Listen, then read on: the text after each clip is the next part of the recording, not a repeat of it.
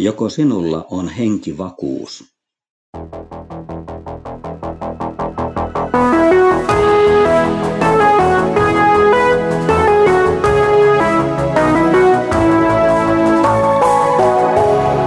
Kirjoitusten pauloissa.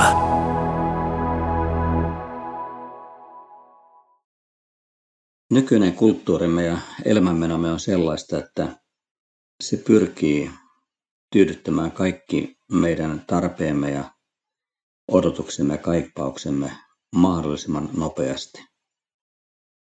Yksi tätä kuova toteamus on kaikki mulle heti tässä ja nyt. Aiemmat sukupolvet ovat eläneet sellaisissa olosuhteissa, jossa elämässä on joutunut odottamaan kauan.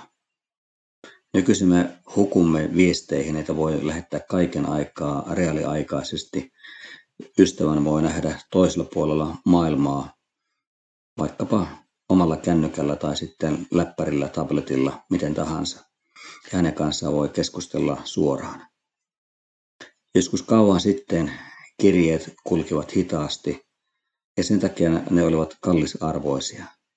Mitä joku ystävä, mitä joku rakas ihminen kirjoitti jossakin kaukana. Pitkiä aikoihin hänestä et ollut kuullut mitään, et mitään. Olit miettinyt, mitä hänen kohdallaan tapahtuu. Olit huolestunut ehkä myöskin ja rukoilit ja muistit häntä. Hän palasi sinun mieleesi.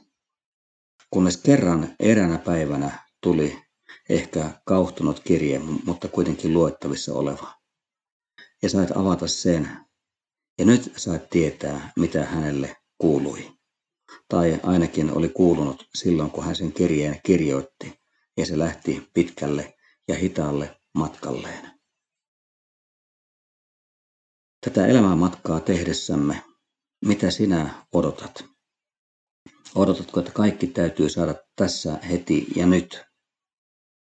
Kun me emme enää halua odottaa, emme osaa odottaa, emme pysty odottamaan, niin monet asiat elämässä koetaan liian aikaisin. Silloin kun ihminen ei ole siihen vielä kypsä eikä valmis. Lapsesta tulee nuori liian aikaisin, nuoresta tulee aikuinen liian aikaisin, vaikka hän on raakile. Ja sillä tavalla asiat, jotka häntä kohtaavat, eivät hänen elämänsä lopulta palvele, eivätkä rakenna, vaan ne hajottavat ja ne tuhoavat, koska hän ei kykene käsittelemään niitä. Ne ovat sellaisia voimia, että väärään aikaan tullessaan ne eivät elämää siunaa, eivätkä elämälle tee hyvää, vaan tuhoavat. Mutta mitä sinä odotat? Odotatko sitä juuri, että elämässä se, mikä siinä on kaikista parhainta, kaikista tavoiteltavinta, kaikista tyydyttävintä, kaikista eniten onnellisuutta tuottavaa, että se täytyisi saada kokea nyt tai ainakin nyt teet jotakin sellaista, jotta sitten joskus, jonkun ajan päästä, ei liian kauan, sinä saisit sen itsellesi. Tässä elämässä on inhimillisesti katsoen voittajia ja häviäjiä. On niitä, joita ihallaan mediassa. Näytetään kuinka iloisia, kuinka onnellisia, kuinka tyytyväisiä nämä ihmiset ovat. Samalla kuitenkaan emme voi tietää, mitä heidän elämässään kulissien takana tapahtuu ja mitä siellä heidän sydämessään on.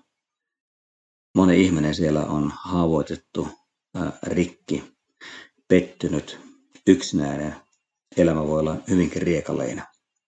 Pohjimmiltaan tämä kaikki ei ole vain ihmisen elämään kivullista tietä, tiellä, joka ei johda mihinkään, vaan ihmisen elämää maailmassa, joka on Jumalan luoma – ja siksi siinä on lukemattomia hyviä ja kauniita asioita, asioita, jotka voivat meitä koskettaa ja tuottaa onnellisuutta.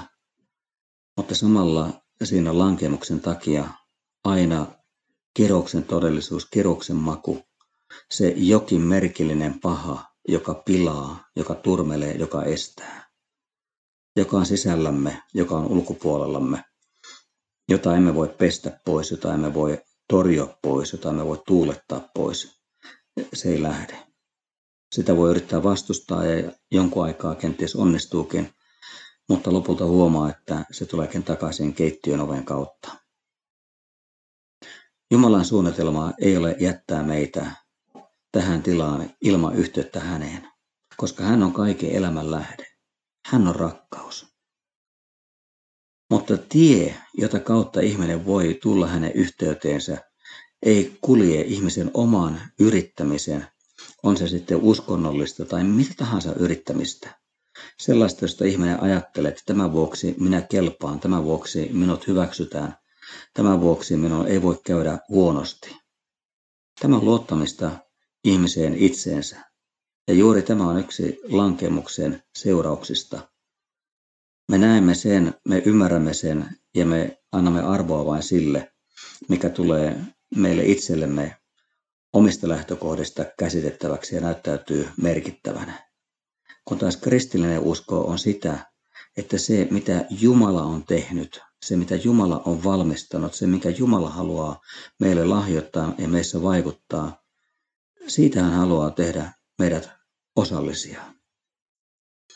Nyt Paavali tekee viidennen luvun jakeessa viisi jälleen tällaisen yhden monista monista yhteenvedoistaan. Se, mitä hän edellä on esittänyt, mistä hän on puhunut ja opettanut, niin sen hän jollakin tavalla summaa ja tiivistää. Paavali sanoo näin, jakeessa viisi. Juuri tähän Jumala on valmistanut meidät, ja vakuudeksi hän on antanut meille hengen. Mihin Jumala on valmistanut meidät? Siihen, että kerran voimme pukeutua asuun, joka peittää meidän katovaisuutemme, meidän alastomuutemme. Että Jumala ottaa meidät siihen kotiin, joka ei ole ihmiskätteen työtä, vaan hänen valmistamansa. Tähän Jumala on valmistanut meidät. Voimme ihmetellä, että voiko tämä olla totta. Onko tämä jälleen niitä asioita, joka on liian hyvää ollakseen totta? Ei ole olemassa ilmaisia lounaita. Saat, että olisi olemassa ilmainen pelastus. Se on totta, että pelastuksellakin on hintaa. Siitä on, on jo maksettu hinta. Sen hinnan on maksanut Jumala poikansa elämän, kuuliaisuuden, kuoleman ja ylösnousemuksen kautta. Ja tässä on peruste sille, että Jumala voi valmistaa meitä myöskin tästä katovaisuuden alaisesta tilastamme kirkkauden tilaan, kirkkauden maahan.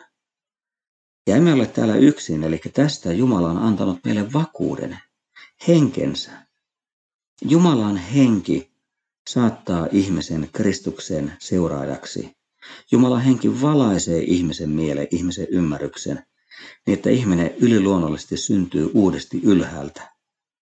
Ja hän, joka ennen ei nähnyt, hän, joka ennen ei välittänyt, hän, joka ennen ei piitannut, hän, jolle ennen tällä ei ollut mitään merkitystä. Kaikki on nyt toisin. Nyt hän näkee. Nyt hän ymmärtää. Nyt hän tiedostaa. Nyt hän on osallinen, koska Jumalan henki on tehnyt työtä hänessä ja Jumalan henki on asettunut häneen.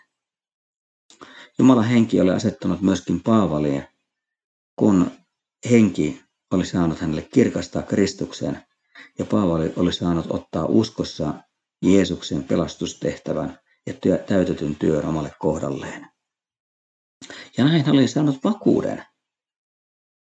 Hänellä oli ei henkivakuutus, vaan hänellä oli henkivakuus.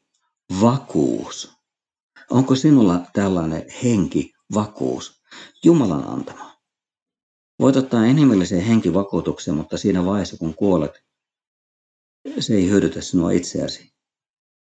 Jos joku henkilö, joka on ottanut henkivakuutuksen, kuolee ja sinä olet sitten vakuutuksen hyödynsaaja, niin tämä kauhea asia voi hyödyttää sinua taloudellisesti. Ja tuolloin sillä voi olla suurikin merkitys. Mutta henkivakuus on sitä, että kun me kohtaamme ajallisen loppumme, se ei ole päätepiste. Hauta ei ole kaiken lopullinen päämäärä. Kuolema on käymistä Kristuksen yhteyteen. Olemme aina turvallisella mielellä, vaikka tiedämmekin, että niin kauan kuin tämä ruumis on kotimme, olemme poissa Herran luota. Me emme elä siinä näkemisen yhteydessä ja täydessä riemussa vielä. Mutta hengen työtä on se, että meillä on tämä luottamus, meillä on tämä turva, meillä on tämä usko. Me elämme uskon varassa, emme näkemisen. Jälleen tässä tulee vastakohta. Elämme uskon varassa, emme näkemisen. Usko vaihtuu kerran näkemiseen. Tämä ruumis on kotimme oman aikansa ja sitten on se oleminen Herran luona.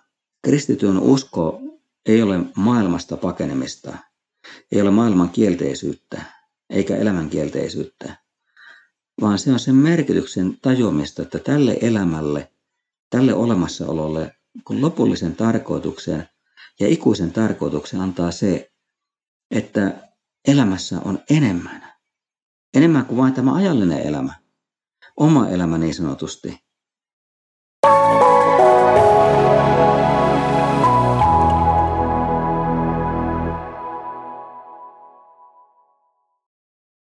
Kristus on elämä, koska hän on täynnä hyvyyttä.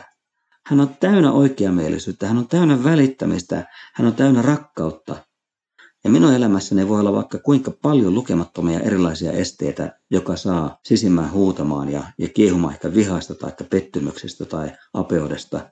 Ei tämä ole totta. Luetko sen siitä, että maailmassa on niin paljon pahaa, että olet itse niin paljon kärsinyt, että maailma pursuaa epäoikeudenmukaisuutta.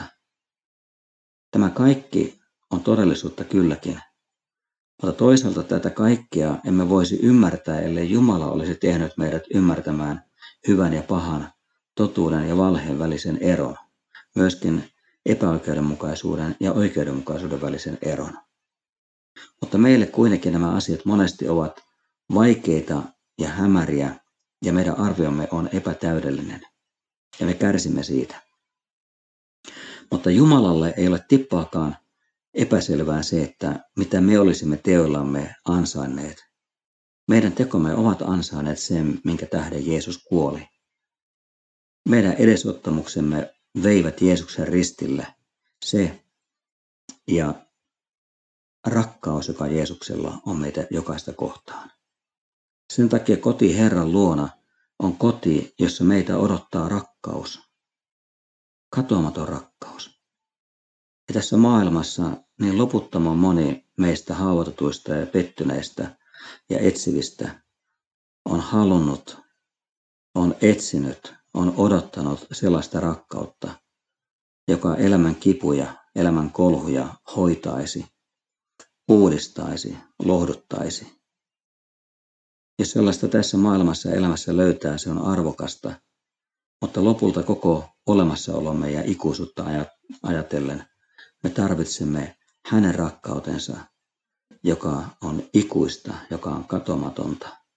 Vaan siinä on myöskin sellainen lohdutus, että me tulemme pysyvästi lohdutetuiksi. Uskossa elettävä elämä on elämää näkyvän ja näkymättömän nyt vallitsevan ja kerran tulevan välisessä jännitteessä. Ja ihmisen elämässä kaikista suurin muutos on siirtyminen katovaisuuden ja kadotuksen alta katoamattomaan elämään. Ja tämä tapahtuu uskoon kautta. Uskoon tulemisen, uskossa elämisen, uskossa kuolemisen, uskossa täällä täältä lähtemisen kautta. Elätkö sinä tässä odotuksessa, tässä uskossa, ennen kuin saat nähdä sen, mikä kerran koittaa?